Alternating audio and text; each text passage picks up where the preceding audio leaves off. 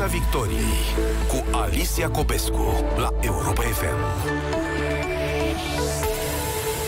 Bună seara, bine v-am regăsit. Despre vaccinarea anticovid în versiune românească în această seară. Vestea bună, vă spuneam, peste 1,5 milion de români au făcut deja vaccinul anticovid. Vestea proastă, campania de vaccinare începută cu elan s-a oprit un pic, în primul rând din lipsă de vaccinuri, dar nu doar din lipsă de vaccinuri. Ministrul Sănătății în această seară spunea că numai puțin de 30% dintre vaccinări sunt în afara platformei de programare, oamenii se duc direct la centrul de vaccinare, iar acolo sunt introduși, datele lor sunt introduse, sunt scrise pe o foaie de hârtie, pentru că nu e acces la internet. E nevoie, e o vulnerabilitate, spunea Ministrul Sănătății. Pe lângă asta, faptul că avem mai multe centre de vaccinare cu circuit închis decât centre în care am avea acces cu toții când ne vine rândul. Despre asta, dar nu numai despre asta vom vorbi în această seară. Vă spuneam că este în direct profesorul de Sănătate Publică Răzvan Cherecheș, în direct de la Cluj-Napoca. Bună seara, domnule profesor! Bună seara! Suntem cu un ochi la vaccinare și cu un ochi la pandemie, domnule profesor, iar cu amândoi ochii suntem pe relaxarea restricțiilor și pe, probabil, revenirea copiilor la școală. Nu mai este mult până atunci. Pentru că sunteți la Cluj, azi aflam că acolo se prelungesc restricțiile, pentru că în Cluj-Napoca, în continuare, rata de îmbolnăviri trece de 3 la 1000, este mai aproape de 4 la mie chiar. Noi aici, în București, însă, tocmai am relaxat restricțiile pentru că stăm bine cu cifrele, domnule profesor. Ce ați spune? Că la Cluj nu se face treabă bună sau că la București ne prefacem că s-a făcut treabă bună? Avem o problemă și la Cluj, la București, în toată țara cu testele. Nu testăm suficient. Deci, din acest punct de vedere, prioritatea zero în perioada următoare ar trebui să fie creșterea numărului de teste ca să avem o idee, o imagine mai clară despre ce se întâmplă. Momentan suntem ca aceia care umblă prin pădure noaptea cu o lumânare și spun că totul e în regulă pentru că nu se văd lupii care sunt în întuneric. La București, mi se pare că măsurile de relaxare au fost luate pripit. În sensul că în momentul în care Prefectura și Primăria București au constatat că încep să scadă numerele și se apropie de 3, care e punctul în care ar trebui oficial să se relaxeze, ar fi trebuit să solicite un punct de vedere din partea Ministerului Sănătății, din partea Institutului Național de Sănătate Publică, vis-a-vis de care sunt măsurile care urmează, ținând cont că noua tulpină există, reprezintă un pericol, nu e o noutate, este ceva ce este prezent, toată lumea știe de ea. E bine, nu s-a făcut acest lucru, a trebuit ca Ministerul Sănătății să se sesizeze singur că urmează întâlnirea, a trimis un punct de vedere după consultarea Institutului Național de Sănătate Publică privind faptul că nu este recomandabilă relaxarea. E adevărat, legislația nu a fost updatată, deci practic legislația cu nivelul galben, verde, roșu este pre-descoperirea noii tulpini și a pericolului care reprezintă. Dar în aceste condiții, luarea măsuri de relaxare doar pentru că legea spune reprezintă urmarea oarbă a legii, indiferent dacă noi știm că este bine sau nu. Asta e ca și cum dacă în lege, dacă GPS-ul spune să mă duc înainte, chiar dacă văd lacul, intru în lac, așa spune GPS-ul. Ori nu asta e genul de guvernare care îl dorim. Acum, Clujul a beneficiat, pe de altă parte, de toată dezbaterea anterioară și plus că încă nu e în punctul în care se coboare sub 3, cel puțin pe cifrele care le avem, ca să poată să discute despre relaxare. Pe de altă parte, ați spune că la Cluj-Napoca se fac mai multe teste, respectând proporțiile, decât în București?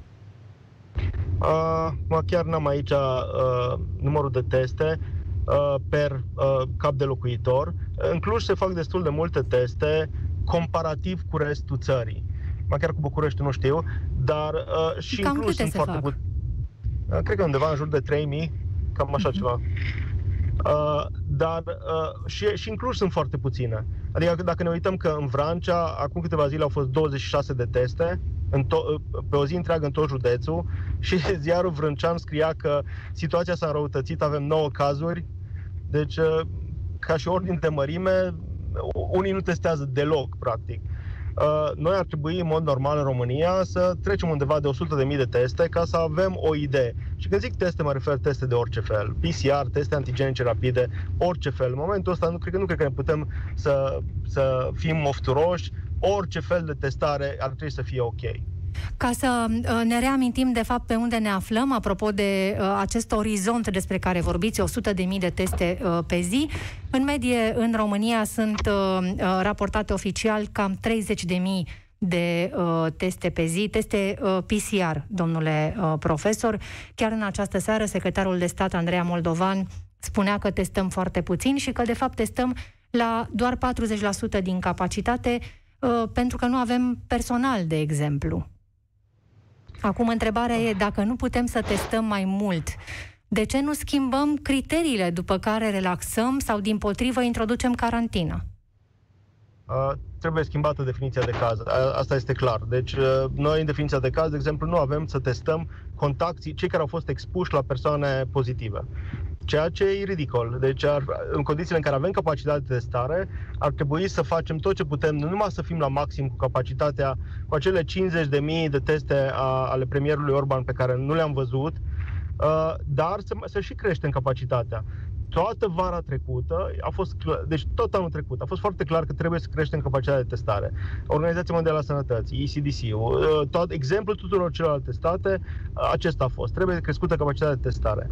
Ei bine, Ministerul Sănătății, sub ministrul Tătaru, nu a luat inițiativa în niciun moment să ia legătura cu universitățile de medicină și să spună trebuie să pregătim personal, alocăm fonduri, să faceți cursuri, training-uri, să pregătiți personal care să opereze PCR-urile. Deci era așa de simplu, doar universitățile de medicină fac cursuri de formare continuă în permanență, cu atât mai mult cursuri care ar fi primit finanțare din partea statului ca să formeze personal de care are nevoie țara, ceea ce e o practică absolut obișnuită în toate celelalte țări. La fel cum se mobilizează statul să cumpere aparatură PCR, la fel trebuie să mobilizeze, să ofere bani, să traineze personal specializat. Nu am făcut asta. Deci, practic, în momentul ăsta, acum, suntem cu spatele la zi, deci nu mai avem oportunitatea să mai facem training și așa mai departe. În momentul ăsta, soluția, barca noastră de salvare, mică și slabă cum e, sunt testele antigenice rapide. Deci trebuie alocat bani, teste antigenice rapide, disponibile peste tot.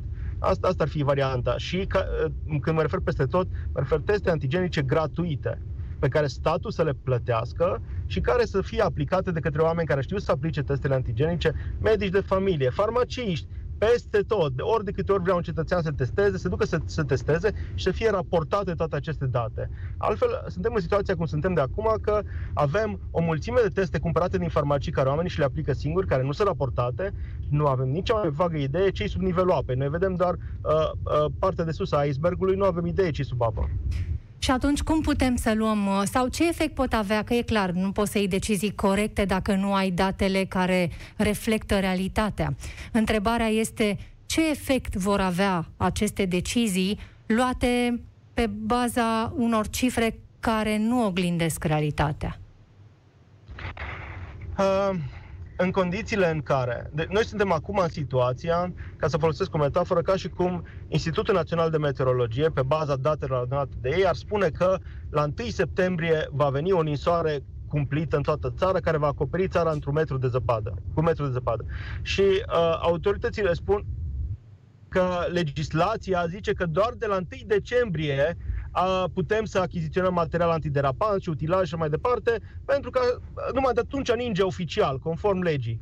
Și nu face absolut nimica. Deci știm că avem noua tulpină, vedem exemplu Marii Britanii, Irlandei, Portugaliei, acum Israelului, care sunt absolut copleșiți de numărul nou de cazuri, care au măsuri extreme, cum e lockdown-ul, și cu toate acestea, cu toate că specialiștii de sănătate publică avertizează că urmează și la noi o creștere masivă a numărului de cazuri, cu toate acestea autoritățile decid, într-un mod absolut orb, să nu urmeze dovezile științifice și avertismentele specialiștilor, ci să aplice pur și simplu orb legea. E o situație similară cu vara trecută, când în ciuda faptului că toți specialiștii de sănătate publică spuneau în toamnă, când va veni vremea rece și vom intra în casă, vom începe să respirăm unii peste alții și sezonalitatea virusurilor respiratorii se va aplica și vom avea un al doilea val puternic, e cel mai probabil că școlile vor trebui închise. Cu toate acestea, ministrul Educației Anisie a spus, noi sperăm că totul va fi ok.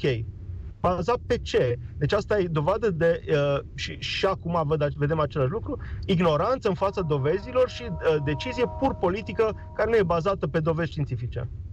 Pentru că ați pomenit de deschiderea școlilor, domnule profesor, în acest moment, în funcție de ce ar trebui luată decizia? Eu nu am considerat că ar fi trebuit închise școlile nici atunci când le-am închis. Și când zic școlile, mă refer școlile până în clasa 4-a. În momentul respectiv, copiii până la clasa 4-a nici nu se și infectau mai greu și transmiteau mai greu infecția. Deci, din acest punct de vedere, școlile până în clasa 4 ar fi putut continua, pentru că până în clasa 4 copiii nu pot fi lăsați singuri acasă. Scot un părinte din circuitul economic, ne costă pe toți acest aspect, plus că educația online pentru copiii sub clasa 4, în care o bună parte dintre ei nu știu să citească, nu e practică, nu funcționează de fapt. Și ar fi trebuit deschise, dar cu...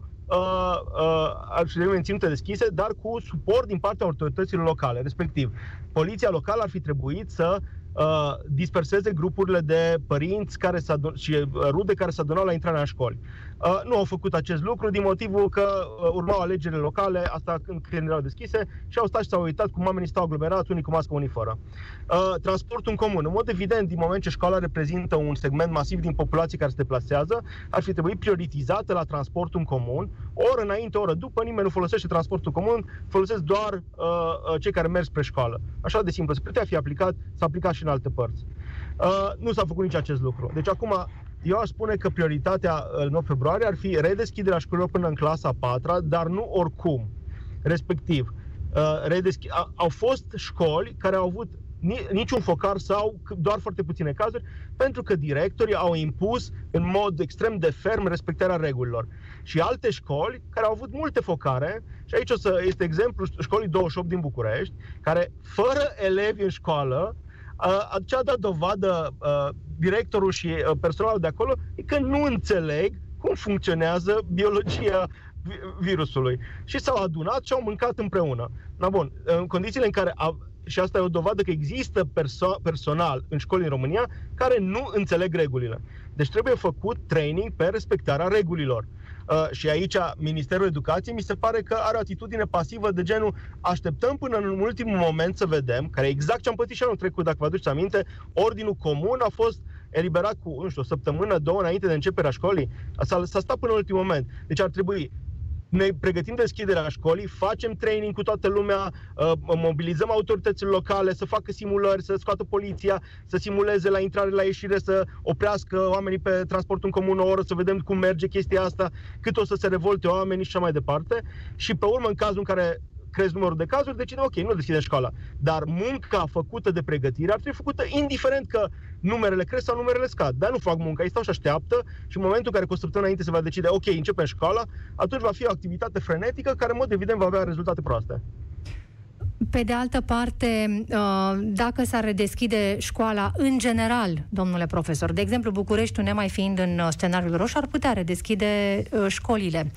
Care sunt lucrurile la care să fii atent ca locuitor al unui oraș și ca părinte în același timp? Păi, odată, în școală copiii ar trebui să poarte mască tot timpul. Nu ca pe regula dinainte că poartă doar în timpul orelor, inclusiv în pauze.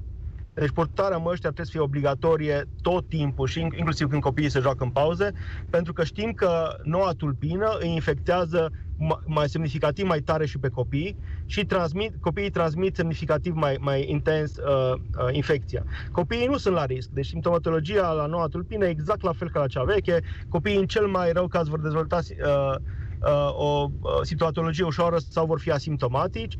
Un număr extrem, extrem de mic dintre copii sunt la risc mare de simptome severe. Deci, copiii nu sunt la risc, dar riscă să fie cărăuși involuntari, să transporte virusul acasă, unde să-și infecteze familia. Recomandările oficiale sunt că peste vârsta de 2 ani se poate purta mască tot timpul. Argumentul copilul meu nu poate respira nu e adevărat, copilul simte că nu poate respira. Există nenumărate studii făcute deja în care am văzut că cu mască se pot inclusiv alerga maratoane.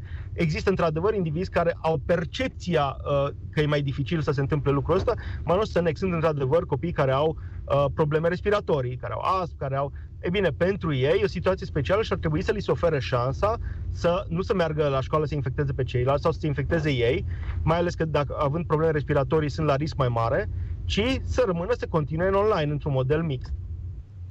Tulpina aceasta britanică pe care o tot menționați și despre care chiar voiam să vă întreb, domnule profesor, în ce fel schimbă lucrurile? Ce are ea special?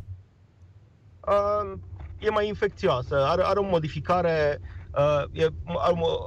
proteina țepușă care ajută virusul să intre în celulele noastre, pulmonare. E bine, această proteină are o ușoară modificare care o face să fie mai aderentă, aderă mult mai ușor la celulele noastre și intră mai ușor. Altfel spus, dacă înainte era ok să respectăm cea mai mare parte a timpului regulile, acum, la cea mai mică oportunitate, tulpina aceasta ne va infecta.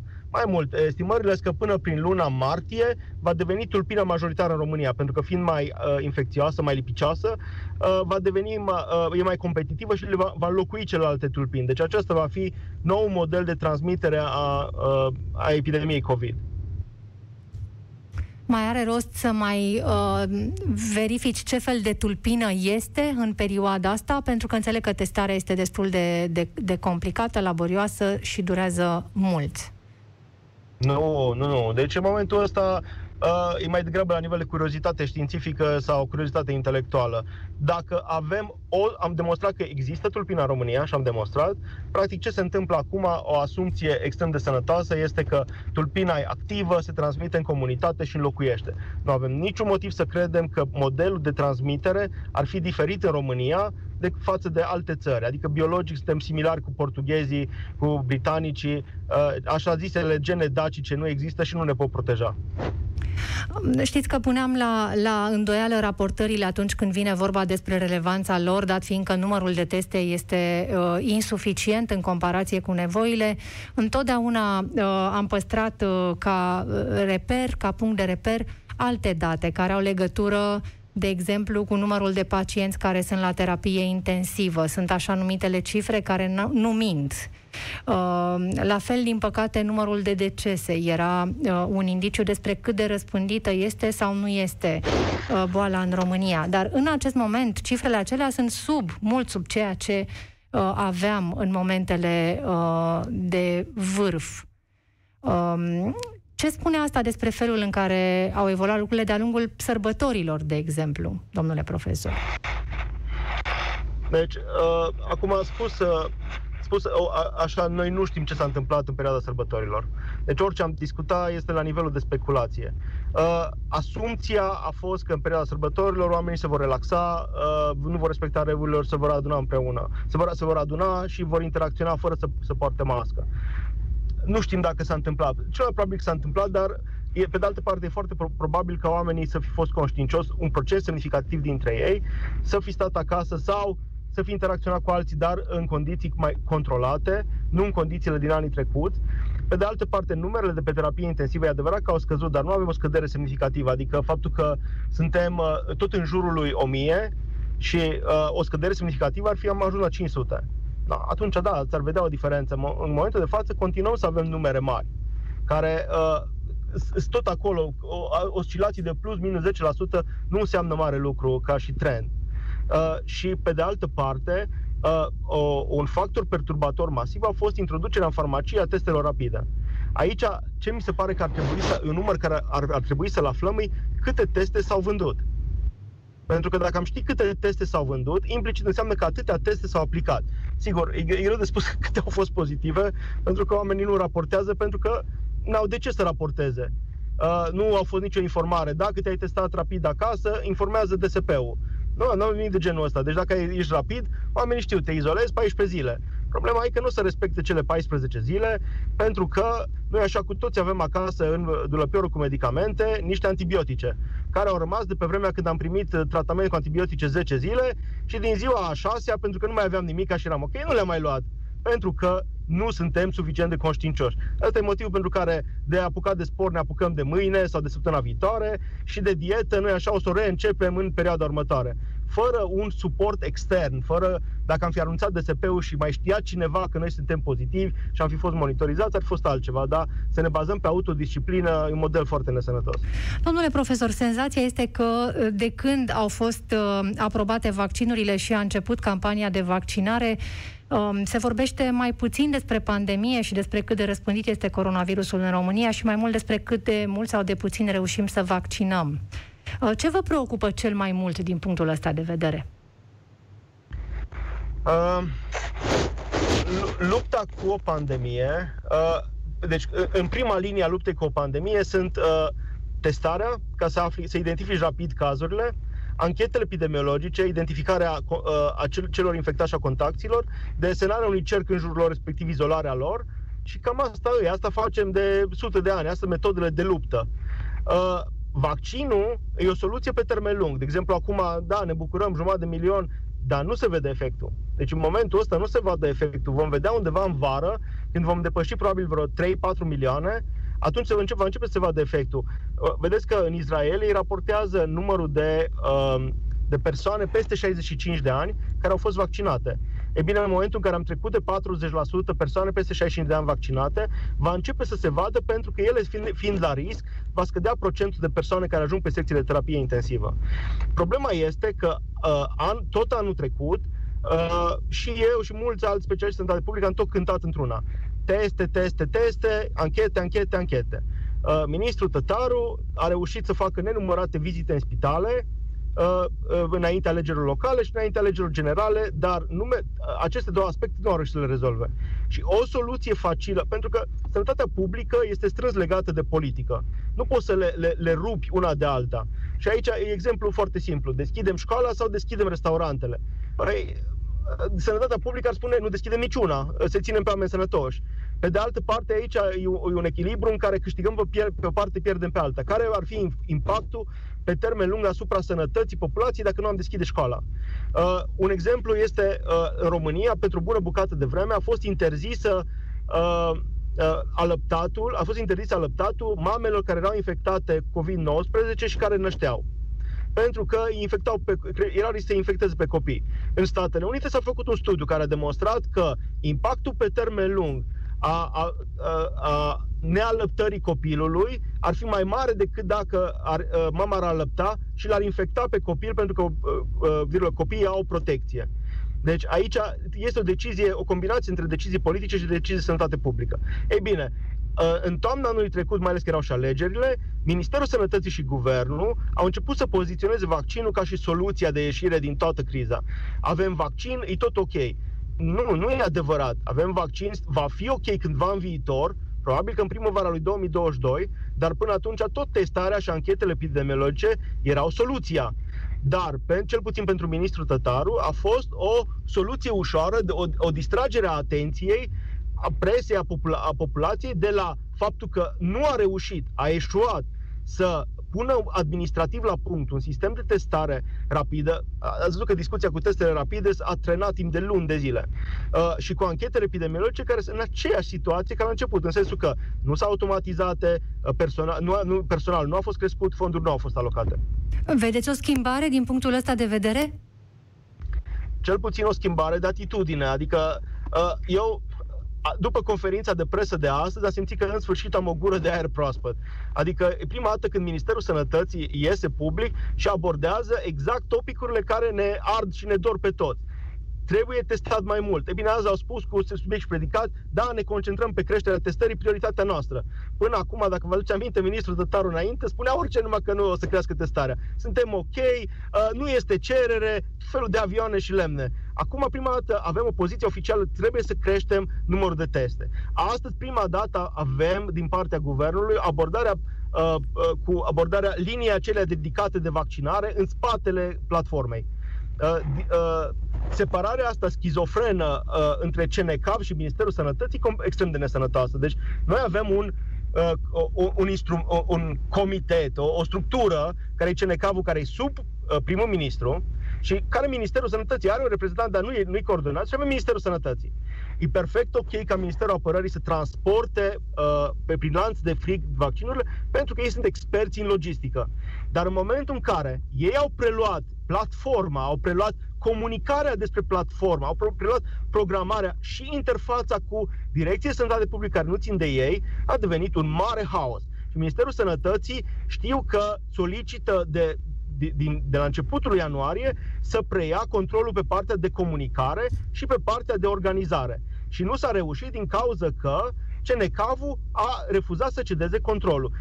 E o situație absolut tipică. Când ai doi șefi, treaba merge proastă pentru că toate pică între ei.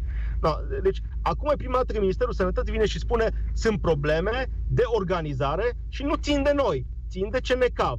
Că Ministerul Sănătății a spus nu mai putem tolera, este inadmisibil, noi n-am aprobat niciun moment să existe centre de vaccinare dedicate pentru tot felul de instituții, nu este niciun motiv rațional pentru care Academia Română să aibă centru dedicat de vaccinare. Sau Curtea de Conturi. Da, exact. Deci sunt cetățeni obișnuiți care au factori de risc la fel ca toți ceilalți și care trebuie să-și aștepte rândul la fel ca toți ceilalți. Adică se ajunge să ai 300 de centre cu circuit închis și 200 în care au acces cetățenii din grupele vulnerabile, cărora li se adresează în primul rând această campanie de vaccinare. Dar spuneați, domnule profesor, că este pentru prima dată când guvernul vine cu un mesaj clar și cu niște puncte cheie relevante în campania asta de vaccinare. Întrebarea mea este, guvernul sau Ministrul Sănătății? Pentru că aici par două lucruri diferite. Acel comitet despre care vorbiți este subordonat premierului. Astăzi a vorbit pe Voiculescu, Ministrul Sănătății.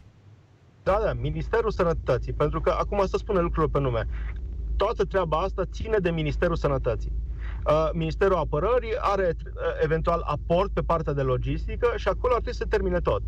Faptul că, cel puțin perspectiva mea externă, nefiind implicat în niciunul dintre ministere, e că motivul pentru care CNCAV a preluat un volum așa de mare de atribuții a fost din cauza că Ministerul Sănătății sub ministrul Tătaru a fost incapabil. Și atunci a fost perfect fericit să predea cât de mult a putut. Ministerul Sănătății sub ministrul Voiculescu vrea să preia, să ia atribuții suplimentare, vrea să facă mai mult, dar din nefericire, apropo de moșteniri dureroase. Și acum moștenește structura construită de ministrul Tătaru, în care a aruncat totul către Ministerul Apărării Naționale. Da, Ministerul Sănătății a ieșit astăzi, da, așa este. Și Ministerul Sănătății trebuia să iasă și să spună. Sincer, aștept de multe zile ca în sfârșit să aflăm răspunsurile la toate întrebările astea. Pentru că în același timp Ministerul Sănătății a transmis acea scrisoare în care recomanda Comitetului pentru Situații de Urgență din București să nu relaxeze restricțiile, pentru că e această tulpină britanică și pentru că vom vedea înrăutățirea situației, și scrisoarea putem spune că n-a avut niciun efect, domnule profesor. Așa este și asta ridică semne de întrebare majore vis-a-vis de abilitățile administrative ale primarului Dan și ale prefectului Berbeceanu. Adică reacția lor a fost reacția unor butoane fără rațiune. Dacă așa spune legea, eu apăs butonul. Dacă GPS-ul spune să mă duc înainte în lac, eu mă duc în lac. Păi, asta nu e genul de administratori care ni dorim noi. Deci ar fi trebuit, odată, în momentul în care vedeau că scade, trebuia să ceară de la Ministerul Sănătății punct de vedere și pe urmă să solicite, să spună, legislația mie îmi cere să fac treaba asta. Modificați legislația și să introducă o amânare, pentru că ei decid de fapt de când se aplică relaxarea. Să introducă o amânare până când legislația este adaptată. Și să solicite public ajustarea legislației conform cu noua tulpină. Ei nu, ei au venit și au spus, dacă mi așa îmi zice legea, eu asta am făcut, n-am avut de ales. Vedeți posibilă o rearanjare a lucrurilor, a funcțiilor și a subordonărilor acolo, în așa fel încât decizia să fie luată de cine trebuie să o ia? Acum, sincer, toate subtilitățile organizării în București chiar îmi scapă.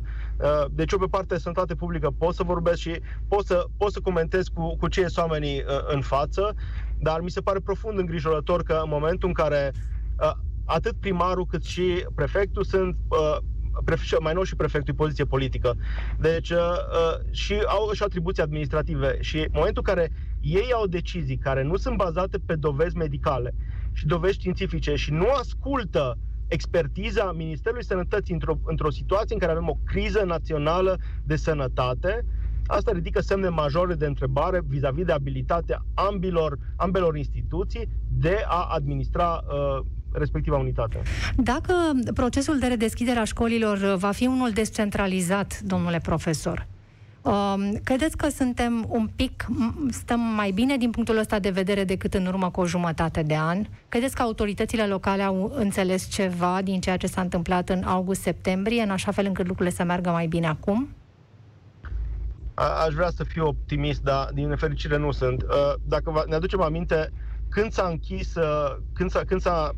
s-au închis școlile în București, când s-a trecut în scenariul roșu, prefectul Bucureștiului a dat dovadă atunci de o neînțelegere completă, nu doar a indicatorilor epidemiologici, dar a realității în general. Și asta a fost și motivul pentru care a fost schimbat. Acum suntem, din nefericire, într-o situație similară, în care avem un alt prefect care dă dovadă că nu înțelege dovezile și acționează orb. Ca să putem să facem descentralizat, ar trebui să avem instituții care să acționeze rațional și să acționeze hotărât. Ce am văzut când a fost vorba de închideri, de impunerea restricțiilor, a fost din partea autorităților locale în foarte multe locuri amânarea luării acestei decizii, pentru că erau alegeri, pentru că oamenii s-ar fi supărat, pentru că nu înțelegeau care e impactul. Cu cât închizi mai târziu, cu atât toate vor sta închise mai mult timp.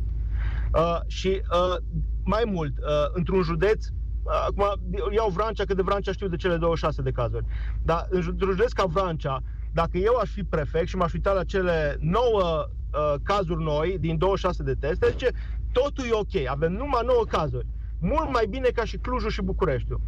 Dar dacă ești rațional, zici, ok, noi nu testăm destul, hai să asumăm că noi testăm și la fel ca și un județ care testează mult și nu am niciun motiv să cred că județul meu e diferit de alt județ și atunci eu aș acționa ca și cum în județul meu am cea mai mare rată de incidență. Și aș menține restricțiile. Cel puțin asta aș face eu. Da, nu mă va face deloc popular, dar pe de altă parte, impresia mea nu a fost că autoritățile locale ar trebui să fie un concurs de popularitate, ci mai degrabă un concurs de eficiență și de menținerea oamenilor în viață și sănătoși. Dar nu avem, se pare, aceste autorități, domnule profesor. Ca cetățeni, ce să facem? Ca cetățeni, același lucru care l-am făcut până acum, respectiv ce ne protejează și de noua tulpină, este masca purtată în permanență, distanța față de ceilalți, pe cât posibil evitarea situațiilor în care să petreci timp cu alți oameni în spații închise, neventilate, expunerea mai lungă de timp în spații închise aglomerate. Până când? Ce ne salvează pe noi nu va fi vaccinarea, nu vor fi testările, pentru că nu vom apuca să le creștem suficient. Va fi vremea caldă. Ce așteptăm e vremea caldă. Așteptăm primăvara. În momentul în care vine primăvara, vom ieși din case, cu mască, dar vom ieși din case. Casele, spațiile interioare sunt problema. Acolo e baiul. Pentru că înăuntru respirăm unii peste alții, înăuntru ne transmitem virusurile de la unii la alții. În momentul în care vom ieși afară, dintr-o dată numerele vor scădea automat, pentru că e mult mai greu să te infectezi în spațiul exterior, volum mare de aer, vântul bate, ne mișcăm, nu e la fel de statică toată dinamica. Când va începe să se încălzească, vom ieși din casă și acela va fi un ajutor enorm și pentru secția de terapie intensivă, și pentru transmitere și pentru tot. Și peste vară, spre deosebire de vara trecută, în plină pandemie, și Ministerul Sănătății și Ministerul Educației au fost într-o dulce vacanță. Nu au pregătit nimic, Ministerul Educației nu a pregătit online, Ministerul Sănătății nu a pregătit testare și anchete epidemiologice. De data asta, peste vară, trebuie activitate frenetică, fără concedii și alte nebunii din astea pentru angajații din alte servicii prioritare și trebuie să pregătească toamna, pentru că în toamnă vom avea din nou un val. Inevitabil, noua tulpină va fi prezentă, se va împrăștia și în toamnă va ataca din nou imediat ce noi vom reintra în case. Eu cred că e mult prea optimist orizontul ăsta de până în septembrie noi vaccinăm cele 12 milioane. Deci am dubii mari că vom reuși, pentru că nu depinde numai de noi. Vedeți că și planul cu stocurile de vaccinuri nu țin numai de noi, țin și de firmele producătoare. Acum am auzit că Sanofi în sfârșit va începe să producă vaccinul de la Pfizer, marele lor concurent, ceea ce e un semn foarte bun că există cerere masivă și a început să fie colaborare, sigur, motivat economic, dar în momentul ăsta depinde de foarte mulți factori. Eu zic că cel mai optimist scenariu e că în primăvara anului viitor, 2022, vom avea suficient de mulți oameni vaccinați ca să facă diferența. Da, mulțumim pentru perspectiva realistă, domnule profesor. Mulțumesc pentru participarea la emisiunea Piața Victoriei. profesorul de Sănătate Publică Răzvan Cherecheș, șeful Catedrii de Sănătate Publică de la Universitatea Babeș-Bolyai. Final de Piața Victoriei și vă mulțumesc pentru atenție. Știrile care contează peste câteva minute doar. O seară bună! Piața Victoriei cu Alicia Copescu la Europa FM.